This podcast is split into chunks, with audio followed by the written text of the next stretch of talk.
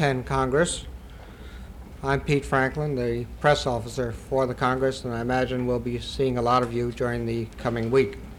I'd just like to make a few points before we begin. As many of you know, at least most of you here, there is press registration out in the main lobby. If you have not registered at this time, you can do so after the conference or prior to any of the other sessions. We do have a publicity staff which also has the same pink badges. It says PEN Press on it. They'd be only too help, happy to help you out with any questions you may have. We do have a press room in this building. It is up on the fourth floor, room four oh eight.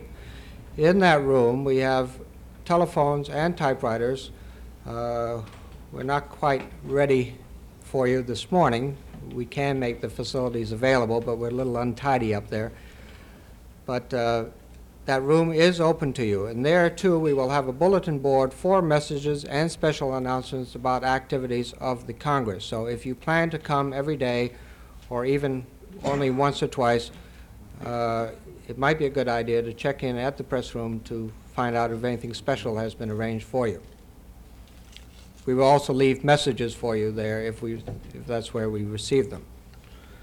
For those of you uh, working for radio stations, we will be able to make a limited number of tapes of various portions of the Congress available to you.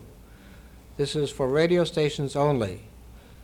If you would see a member of the press staff after this conference, we'll be happy to explain those arrangements. I would like to give you the, a few telephone numbers. During the weekend here at Loeb Student Center, the main switchboard is closed, and if you are trying to reach us, it's best that you do so at, through the press room phone numbers, which are direct. All these numbers begin with seven seven seven. So it's three two six three, three seven seven zero, three zero eight zero, and three three four zero. All those begin with seven seven seven. I'd like to say that after the we have our speakers this morning, then we will have the conference open to questions and answers. Please hold your questions until we have completed our portion of the program. I'd also like to call your attention to the most important piece of information in your press kits, for it concerns our first speaker here today, Lewis Galantière, president of the host PEN American Center, who has worked so very hard in making possible this thirty-fourth International PEN Congress here in New York. There must have been a gremlin in our typing pool, for invariably his name has been spelled wrong. So please note that correction sheet in your press kit. Mister Galantière has been president of American PEN since nineteen sixty-five. He is an author, playwright, and one of the foremost translators, translators of the works of French authors in this country today. So, with profound, profound apologies to him from the press staff, may I introduce the real Lewis Galantière. Good morning, ladies and gentlemen. Uh, This Congress somehow got itself talked about. Uh, it's been pretty well discussed all over the country. Uh, you've seen perhaps the special issue of the Saturday Review devoted to it. This morning, Book Week, which doesn't suffer from the printer's strike in New York but is printed in Washington, uh, has cover stories on the PEN Congress, printed in Washington and distributed by certain out-of-town newspapers, including the Washington Post. And uh, we're very happy that uh, attention has been paid to this extent to a, uh, a writers' Congress in a country where there's been a great deal of fervor and enthusiasm about uh, what is called bureaucratically, I think, the visual and performing arts, uh, which have uh, so far overshadowed the literary art, the idea that the literary art should be recognized as generously as it has been around the country, and in particular quarters of interest to us, is very gratifying to us. This Congress, I think I can say, is the uh, largest, most numerous encounter of American writers and writers from other countries uh, ever assembled here.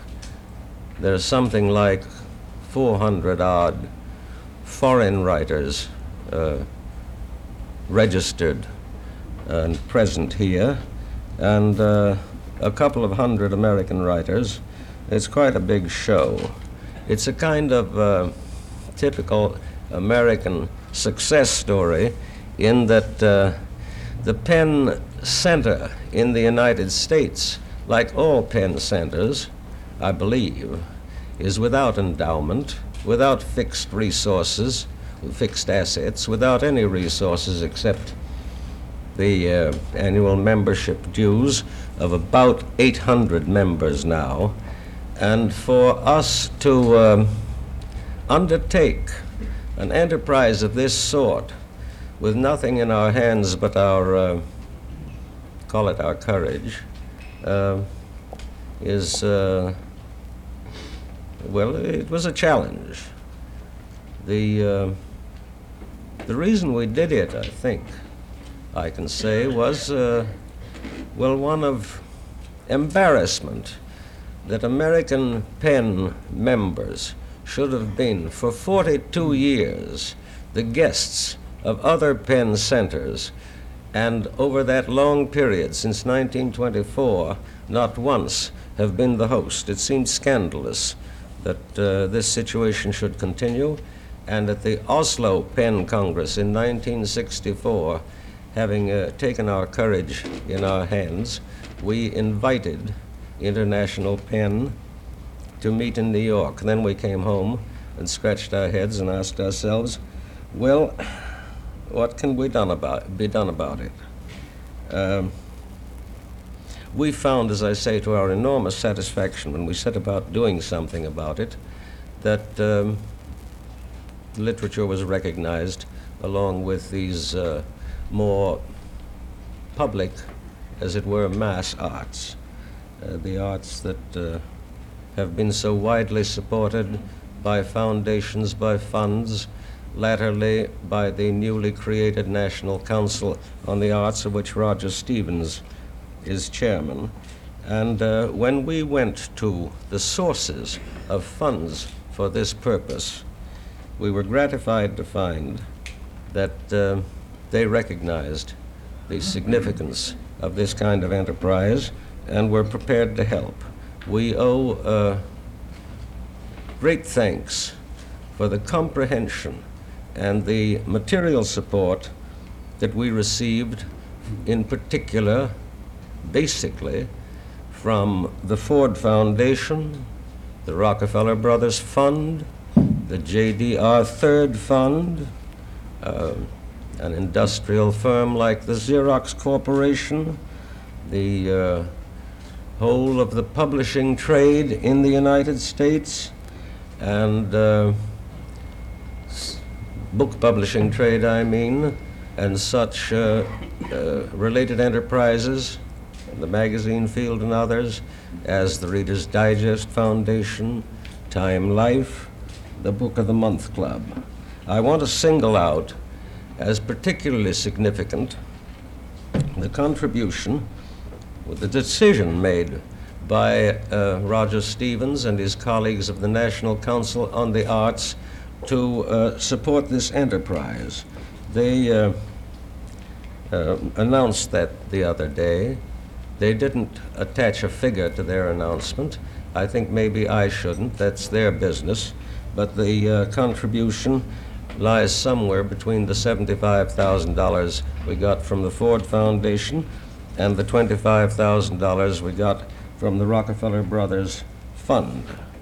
Um, you will note also in the program, which uh, you may have in your hands or may not yet have in your hands, that uh, this Congress has the honor of uh, the sponsorship of a list of twenty odd uh, extremely eminent and dignified personalities. Uh, there are three categories. The arts are represented by seven of uh, I think the outstanding personalities in each of those arts, Martha Graham in the dance, Aaron Copland in music, uh, Mies van der Rohe in architecture, uh, and uh, the uh, government and political figures are in our list of sponsors. You will notice that the Secretary of State is one of our sponsors, that Governor Rockefeller is another, that's the two senators from New York State, Senator Javits and Senator Robert Kennedy, are in that list. And uh, finally, we uh, have uh, the sponsorship of uh, the heads of what we might call uh, related associations in uh, the intellectual world. All those are in the program, and uh, as I say, you have it before you.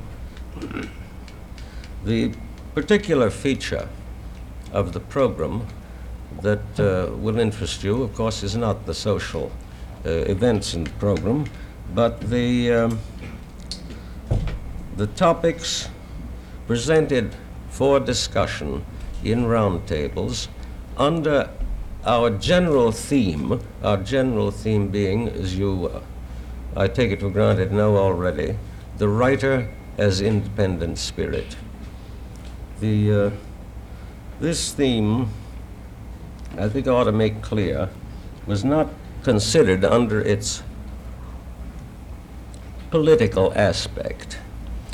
Uh, PEN has had for many years Uh, first co informal committees, and finally a so-called Writers in Prison Committee concerning itself with censorship, with imposed ideology, with the persecution of the writer and the imprisonment of the writer in various countries around the world of whatever, under whatever social system those writers lived. And uh, the uh, uh, The phenomenon of uh, persecution, of censorship, of difficulties of communication put in the way of the writer is uh, an accepted fact upon which policy, uh, accepted, I mean to say, is, is, is a phenomenon on which PEN policy has been long determined, and PEN action has been carried on with great success in many countries, in a variety of countries. Uh, but there are um, in the world in which we live, there are things going on which uh, which seem to menace the independence of spirit of the writer in uh, what you might call more subtle or more insidious ways. And those, uh, again, I refer you to the program, are the uh, to discuss those constitutes the heart of the the program. Uh, we don't know, for example, there's been a great deal of talk about what the role of the writer can be in the electronic age. Well, uh, we don't expect to settle anything about that, but it's a confused situation, and we're going to get clarification here from such authorities on the electronic age as Marshall McLuhan. This might almost be called, I think, the McLuhan year, and uh, Buckminster Fuller, uh, and a number of writers of considerable prominence who have interested themselves, themselves in that subject. Um, another subject that will attract, I think, a good deal of attention from the public, uh, we call the writer as public figure. and uh, we ask uh, whether or not the fact of committing oneself to a public position and uh, committing oneself, uh, adopting a kind of, uh, uh, adopting a a persona, a um, a person, a, a public personality, in apart from engaging in the art of literature, uh, does or does not affect the writer's uh, independence of spirit. Uh, there are two subjects of a more, um, perhaps a less general, a more literary and special interest that are being discussed at the Congress. One of them arises out of the new authority, the new authority received uh, in uh, recent years by uh, sociology, by psychology, in uh, as delineators of the nature of man. I think it can be said that uh, immemorially we have looked to literature, to Homer, to Dante, to Goethe, to Shakespeare, to whomever you please, as the source of what we know and what we can learn about the spirit and the nature of man. And now we have, as I say, uh, sociologists and psychologists, those two in particular, to some extent anthropologists, telling us what man is. And we have even, uh, it is said, um, Uh, a situation in which the imaginative writers themselves seem to accept, some of them, the, um, the theses of the scientific or quasi-scientific investigators into the spirit of man. And uh, we want to um, put, f we want a confrontation of those two contributions to that definition of the, the, the uh, problem of defining the nature of man, and we'll have that at the Congress. We have also the uh, phenomena relating to changes in the, uh, in, in publishing and in uh, the production of uh, writing in response, I suppose, primarily to the new the new literacy around the world, the, uh, the, the vast increase in literacy and in reading all over the world has created a, uh, a, um, a demand for information, uh, a hunger to know things directly, which uh, has had an effect of, uh, to some extent, turning creative writers, imaginative writers, away from the products of the literary imagination into the, uh, the documentary field. Of course, an, an obvious uh, example of that, two of them, have been the uh, extraordinary book of Truman Capote in recent months and the, uh, the book on uh, Missus Oswald by one of our finest short story writers, Jean Stafford, and uh, that uh, situation as between the imaginative work and the document is something that will be examined. Another thing that will be examined is the effect of what I might call bigness in publication on uh, the independence of the writer, the uh, vast publishing complexes that have been set up in the book world, the authority assumed by magazine publishers and magazine writers, which seem to uh, dictate a vocabulary, a house style, even the subjects on which writers will talk about. Uh, and uh, the relation of that to the independence of the writer.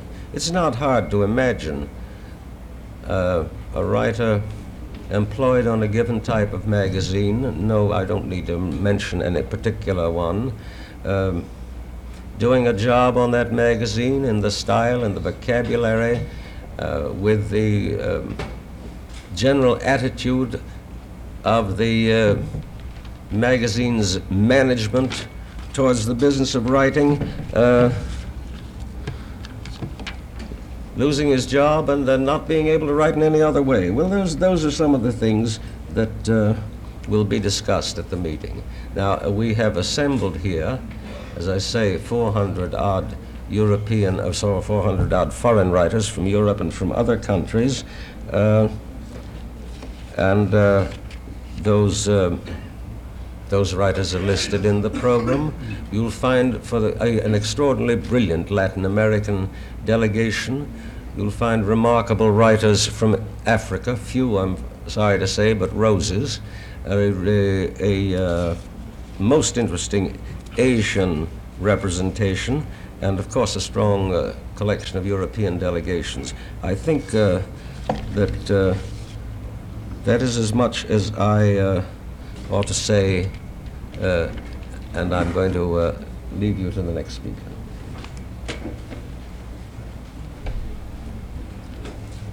Thank you, Mister Galantière. David Carver has been International General Secretary of PEN for the past fifteen years and an honorary treasurer of PEN since nineteen forty-eight. In addition, he has enjoyed a successful career as a concert singer. And as many as of you know, he has recently spent some time in the Soviet Union in talks leading toward the establishment of a PEN Center there. Mister Carver.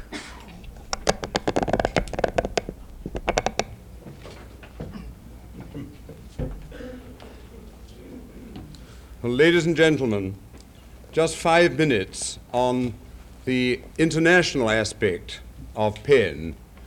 PEN, unless it's international, is literally nothing. Uh, national uh, societies uh, of writers that, of course, important and, and useful, but it is in the international aspect uh, of writers getting together, which is the whole basic idea of PEN, getting together in the interests of freedom of expression and helping towards world peace.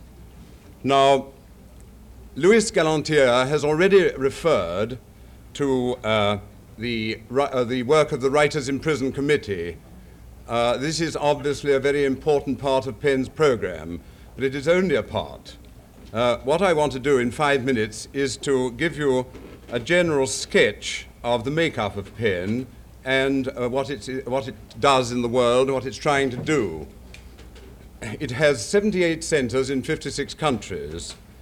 The governing body of PEN is the Congress, the annual Congress. But when the annual Congress is not sitting, the International Executive Committee uh, looks after the affairs of PEN, and I am its servant as General Secretary. Now, the Congress meets annually, and uh, this, I think, is a very important point. Uh, this year, in, it will be the thirty-fourth International Congress in forty-five years. Uh, we have a, a, a very definitely established program for the next three or four years. Next year, we are invited to have our Congress, the thirty-fifth, in the Ivory Coast, in Abidjan. The year after that, in India, in South India, in Bangalore. And there are invitations likely from Israel to hold a Congress in Tel Aviv and Jerusalem, and from Japan in Osaka, and from France in Menton. There was a time, fairly recently, the years in fact of nineteen sixty-one and sixty-three, when it was not possible to arrange an international congress for PEN. During these three years, we had what we call more restricted meetings. That is, uh, the International Executive Committee, which consists of two delegates from each center, would meet and have a roundtable conference on the following two days. This happened in Rome in nineteen sixty-one, in Brussels in sixty-two, and uh, in Reims in nineteen sixty-three. It seems a little odd, therefore, that having had this rather barren period in regard to the full Congress, now we have as many as five invitations uh, for the, co the coming five years. It would seem to me to point to moral.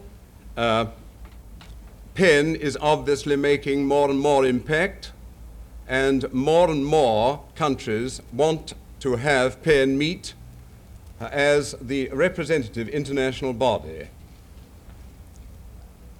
I can never get out of the centers, as General Secretary, up-to-date lists of its members. I suppose they do fluctuate, but I can't get out of the centers a definite list every year. But I reckon we have about eight thousand writers enrolled under the banner of International PEN. Now, uh, our press representative talked of my recent visit to Moscow. This has been covered in the press of most countries, certainly in the West. It was a difficult mission that I had to try and persuade the Soviet Writers' Union to ask their government to make an act of clemency for Sinyavsky and Daniel, the two Soviet writers who had been tried and condemned to harsh prison sentences, seven and five years respectively. When we heard a fortnight ago that the Soviet Writers' Union was sending a deputation of observers, we were pleased. I certainly was very pleased. I believe Mister Galantière was, and I'm sure Mister Miller was. So that it's a great disappointment to find that this um, deputation, this, uh, these five, six observers from U the U S S R representing the Soviet Writers' Union is not coming, in fact. I think it's too early to make any kind of uh, guess as to what has caused the Writers' Union to change its mind. But all I want to say now is that I think it's very regrettable. Uh, this delegation was not particularly representative of Soviet letters, but it was representative of the body in Moscow with which I was negotiating a possible center in the U S S R. I don't consider that the decision not to send this delegation means that the door is closed. It is certainly open.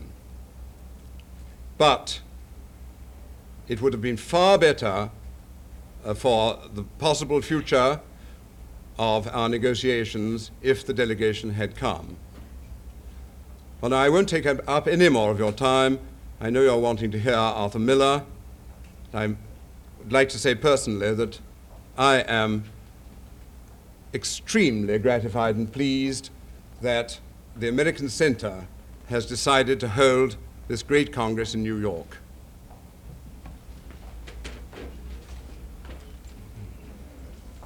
Thank you, Mister Carver.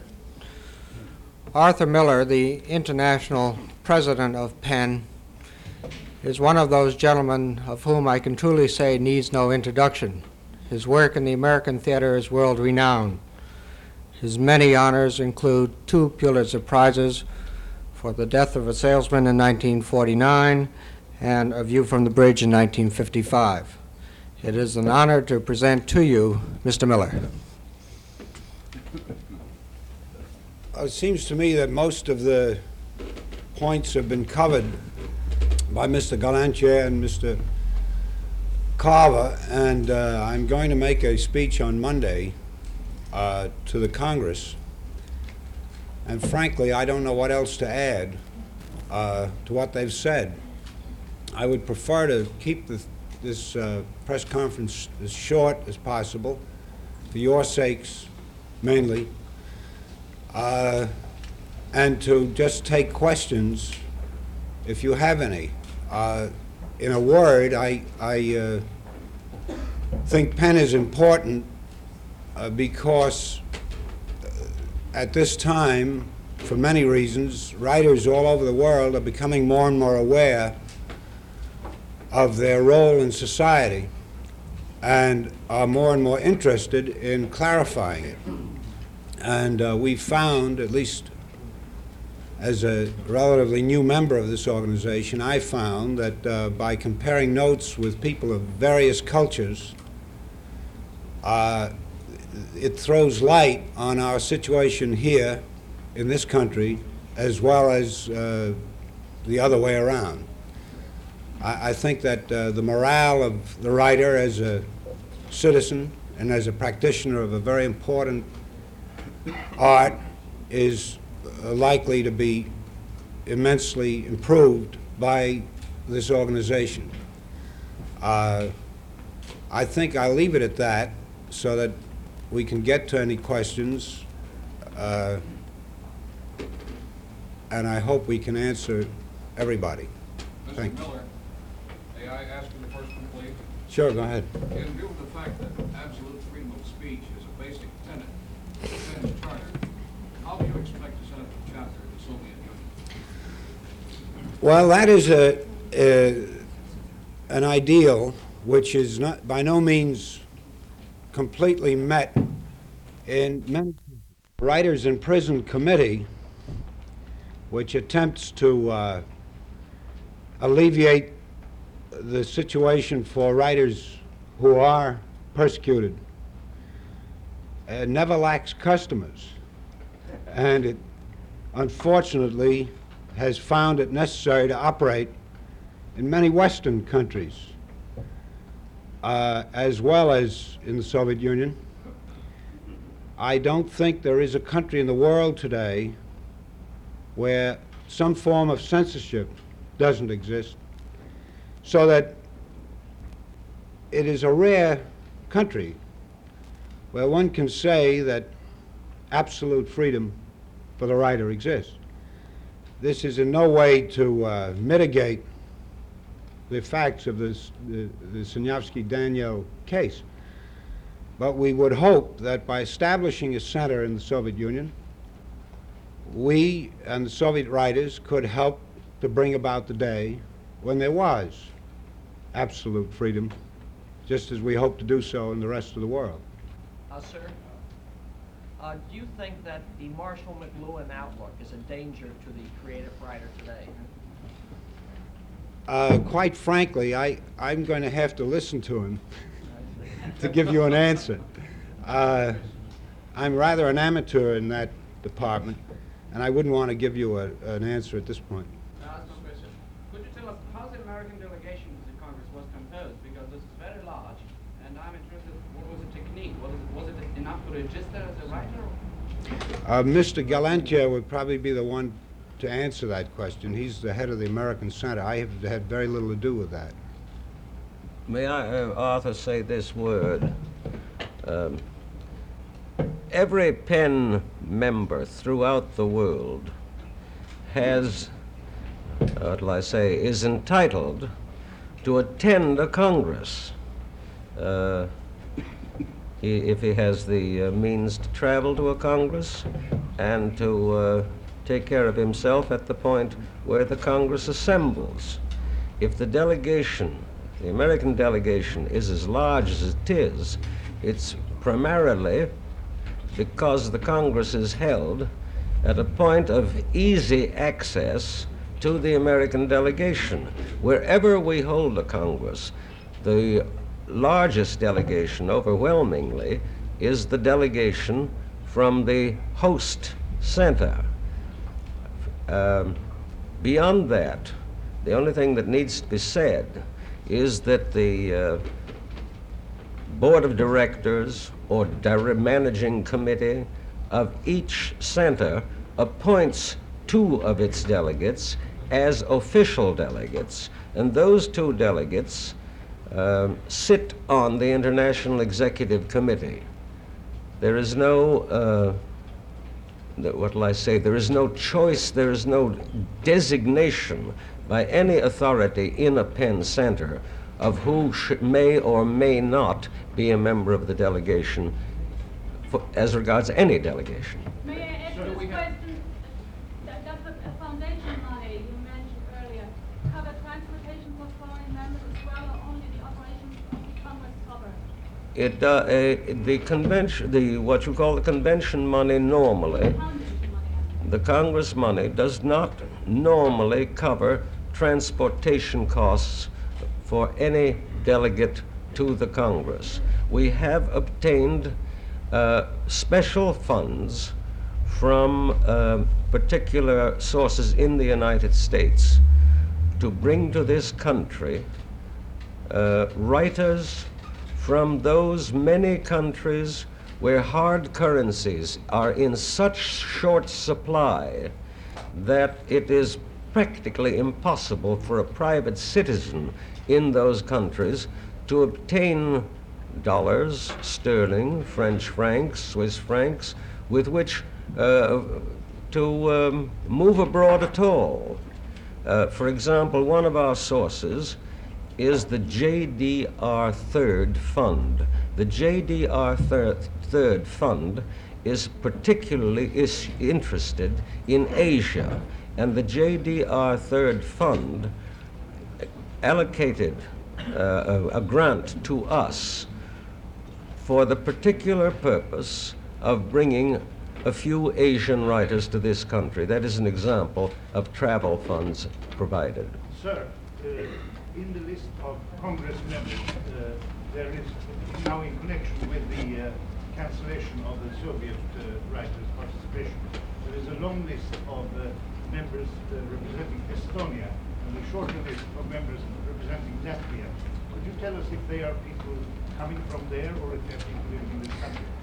Uh, no, they are people who reside outside those uh, Baltic republics which now form part of uh, the Soviet Union. Mister Galantière, uh, in the list of active PEN chapters, there is none for Spain. However, you I beg pardon. In list of active yes. chapters, there is none for Spain. You list, however, two delegates from Catalonia. Uh, can you explain that? The Madrid Center of PEN, I believe uh, Mister Carver will agree, is inactive at the present moment. Uh, uh, I must say, as regards David, would you would you answer that? Well, the situation in Spain is this: that the Spanish Center, which flourished until the nineteen thirty, uh, uh, the uh, revolution in Spain, uh, is now Uh, non-existent. It was suppressed by General Franco. During the last six years, there has existed what we call a preparatory PEN Center. Uh, the uh, secretary of that is a man named José Luis Cano, who is the editor of uh, Insula, the uh, very reputable literary magazine published in Madrid. Each year, he has tried to get a little further. But only six months ago, the Spanish government gave a final no to his application for a center. We feel very discouraged. We don't feel, however, that it is the last word. As far as the Catalonia center is concerned, it's really a Catalan center in exile, although the two delegates are in touch with uh, a number of writers in Barcelona who consider themselves members of the Catalan Center.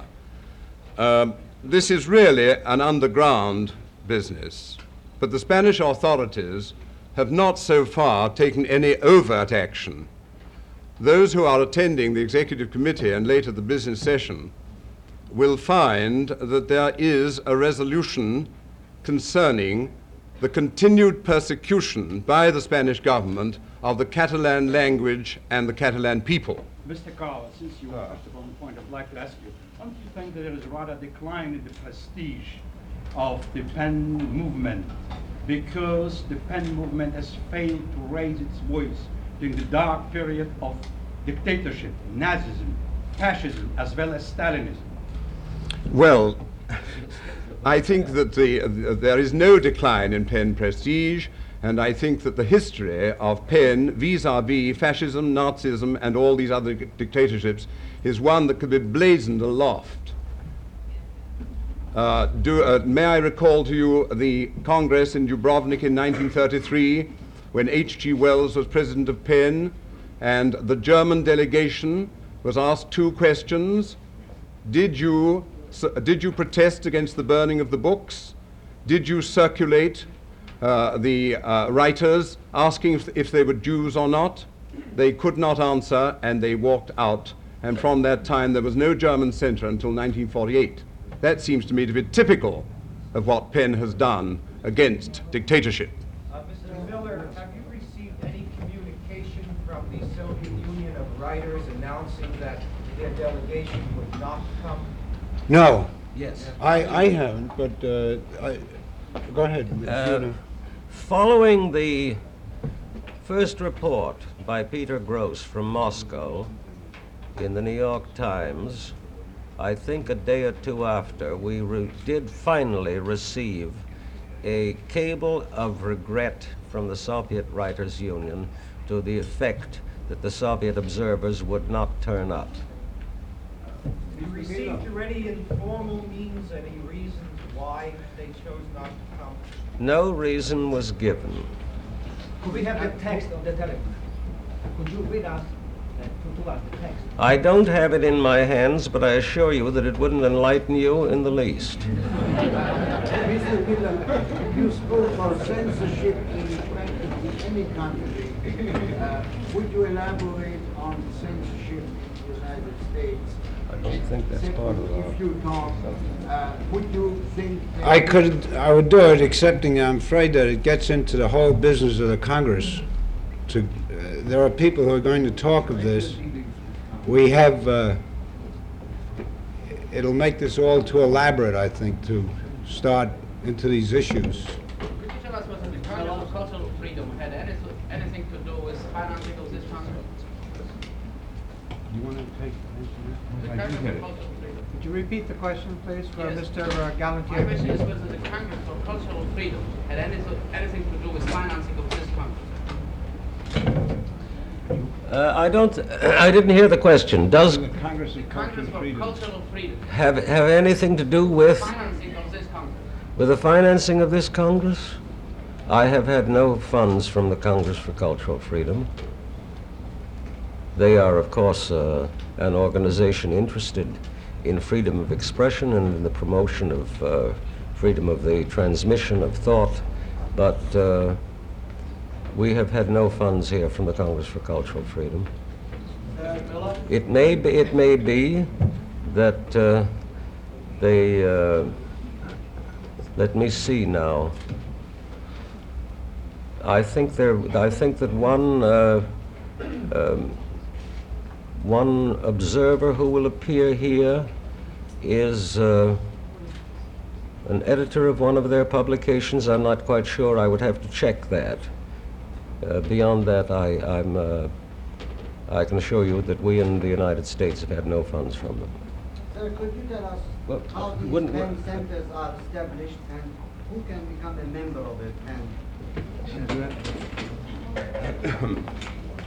Well, P E N centers are established under a definite rule in the international rules of P E N. There must be as many as twenty bona fide writers. By that I mean that they are writers who are professional writers, even if they have a secondary profession. These twenty writers or more must express the desire to form a center of P E N.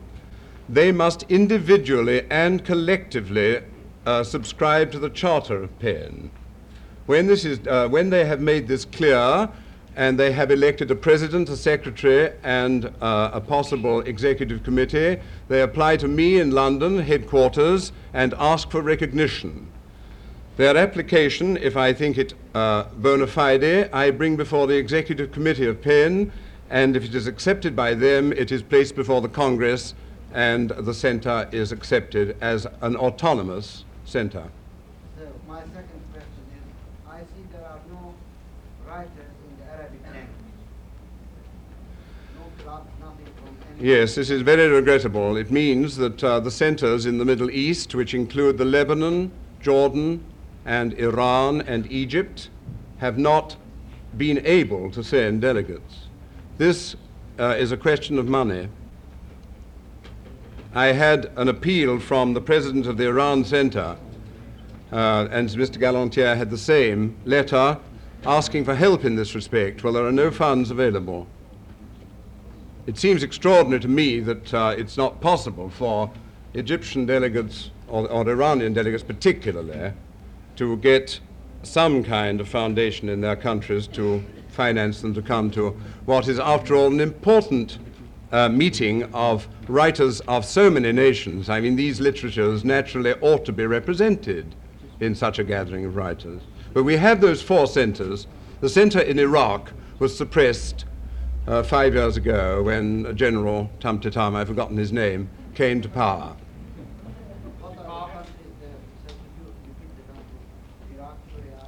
Iran, Egypt, the Lebanon, and Jordan. They are members. They are members, yes. They each have, the Iran Center is a very large one. It has uh, a big uh, central uh, center in, uh, um, where is uh, the capital of Iran? Tehran. Tehran, and uh, branches in Isfahan and other places. The Egyptian Center has been in existence for many years. Uh, it has uh, as its president uh, Taha Hussein, who is the, uh, their old and very distinguished leading writer. The Lebanon has never been very active, and the Jordan Center is very new. Mister Carver, are there any delegations from Eastern Europe? That is, yes. Eastern Europe. In Eastern Europe, there are delegates from Poland, Czechoslovakia, Hungary, Bulgaria, Yugoslavia, East Germany. Okay. Czechoslovakia, yes. yes. Hungary. Hungary, Romania, Bulgaria, Eastern Germany. Poland. Poland. Poland and Yugoslavia. Well, I gave those two. No, Poland and Yugoslavia, yes, of course. Mister Carver, so. Can you tell us whether Penn, during the days of Senator McCarthy in the United States, appealed for writers who, such as Mister Miller, prosecuted and others were jailed? I can't give you a chapter and verse for that. Uh, I, I do not recall that uh, International P E N made any demonstration. At that time, um, the Writers in Prison Committee was not in existence. International P E N did work, but it was only in nineteen sixty at Rio de Janeiro that we actually formed this committee. Whether the American Center uh, took unilateral action, I really am not in a position to say. Would you like to comment on that? No, I, I don't. I don't myself. I, I, th I think Penn, generally speaking, intervenes when there are actual cases of persecution of writers by a government authority, not of censorship merely, uh, of uh, particular works in particular states or communities, uh, which uh, are obviously a handicap, uh, an obstacle to the profession of the writer and to the trade of publication. But uh, I don't remember any uh, any case of writers being sent to prison at that time. Uh, does anybody here remember such a thing? Yes, I do. Do you? Uh, Will you answer that? uh, I wasn't a member of P E N in those days, and I don't recall any action being taken at all. And I regret it very much. Uh, sir, in the uh, brief biography, P E N is a press kid. Says forty-two years have elapsed before a second opportunity arose that isn't calling a Congress of the United States, primarily because of the difficulty of obtaining of obtaining visas for the delegates. Could you elaborate on that, please? Well, it requires no elaboration. The question of obtaining visas for the delegates never arose. What happened was that Penn didn't have any money, and that uh, Penn didn't Uh, Uh, go out and find the resources to hold a Congress. It took its courage into its, its into its hands uh, in nineteen sixty-four and went looking for that money. the money is quite a lot. I think our budget runs about two hundred thousand dollars, and for uh, an organization of writers, which is uh, as poor as a church mouse, and as I say, has no uh, national um, uh, sort of backing in in the public domain, to go out and find that money was never easy. I think you are aware that uh, it's only in very recently that uh, what might be called a national interest in the promotion of cultural endeavor in the interest of the civilization of the United States has been stimulated around the place. It started, I say, with the performing arts, went on with the visual arts, the museums, and so on, and we have uh, here a new phenomenon which is an expression of national interest in literature as such on a large scale. Uh, I want, I want, I would, I, I, I have been asked to point out to you that uh, one of our international vice presidents, the eminent Italian writer, Mister Ignazio Silone, is in the room. I, Mister Silone doesn't particularly want to be introduced, but he's here, and he might rise and uh, say hello to you.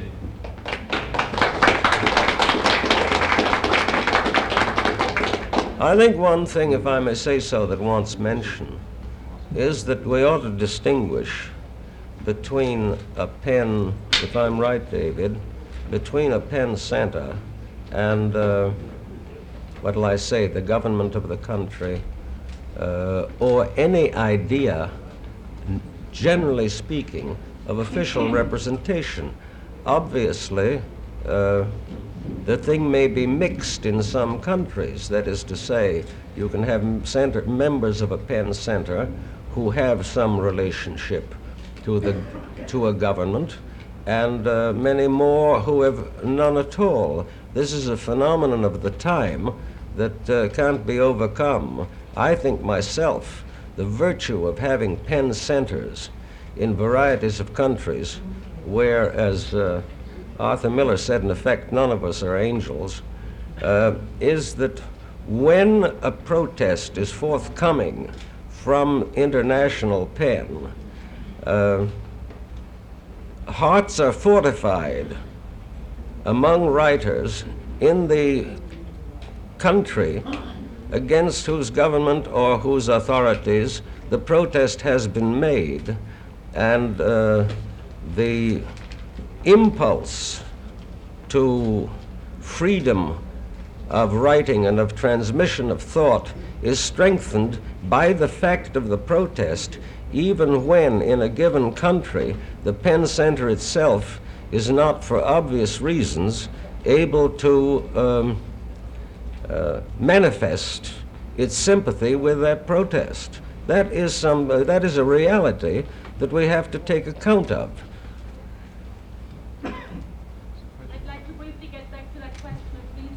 Uh, visas? Before you went on your fundraising drive, did you... I beg pardon, will you... Will be, before you went on your fundraising drive for this Congress, did you get in touch with the Department of State concerning visas, I think particularly of the state in East Germany, which, which the United Of what? States of, of East... Uh, East of East Germany. Let me tell you, let me tell you the general situation.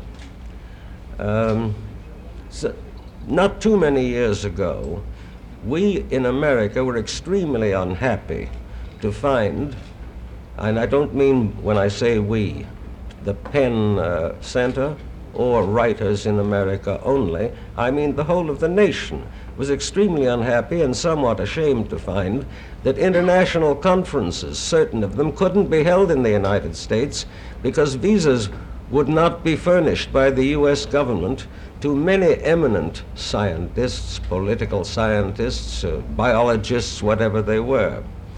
Um, that situation has been very largely overcome by a recent, uh, the institution recently, and you've read about it in the press, you know as much about it as I do, the institution recently of a new procedure in the Department of State under which um, persons whose dossiers might take weeks to examine before they would get a visa could automatically be granted a visa to come to the United States as uh, participants in a conference, in an international conference held in the United States without question, visas for the purpose of attending that conference. A great step forward has been taken. I beg pardon?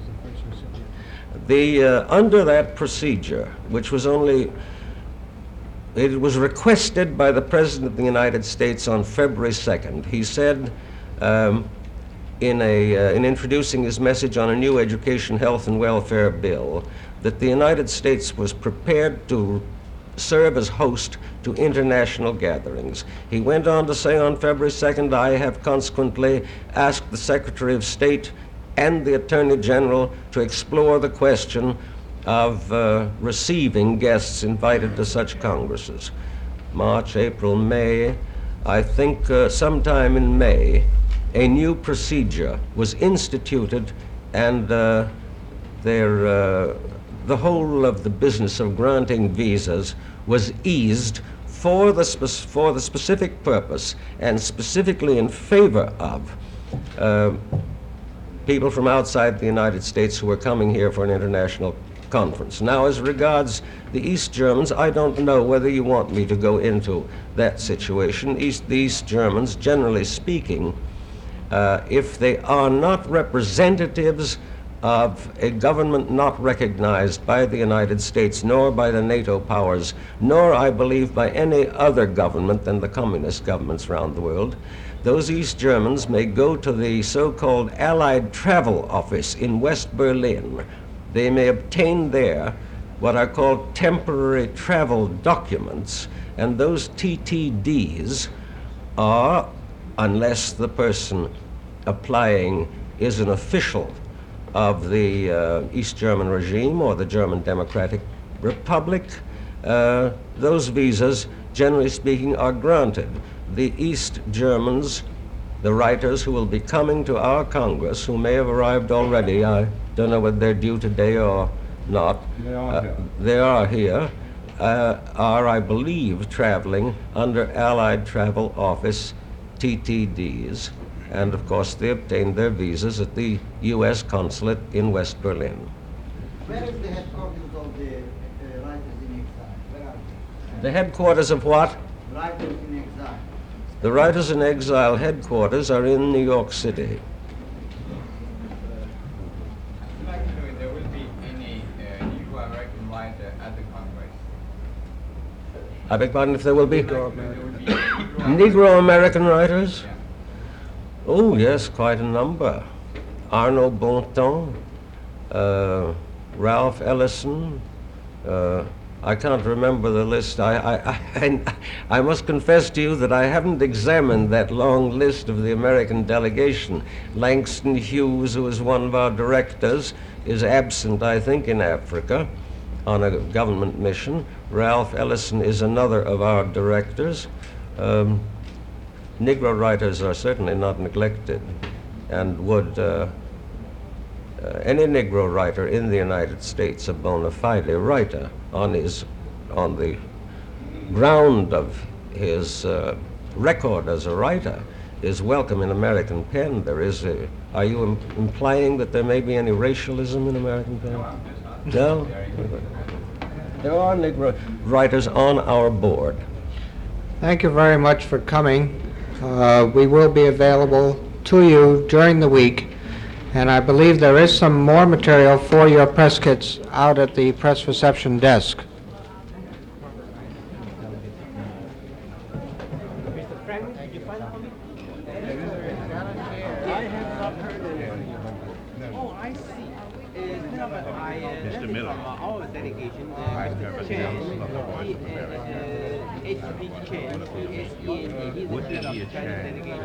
From uh,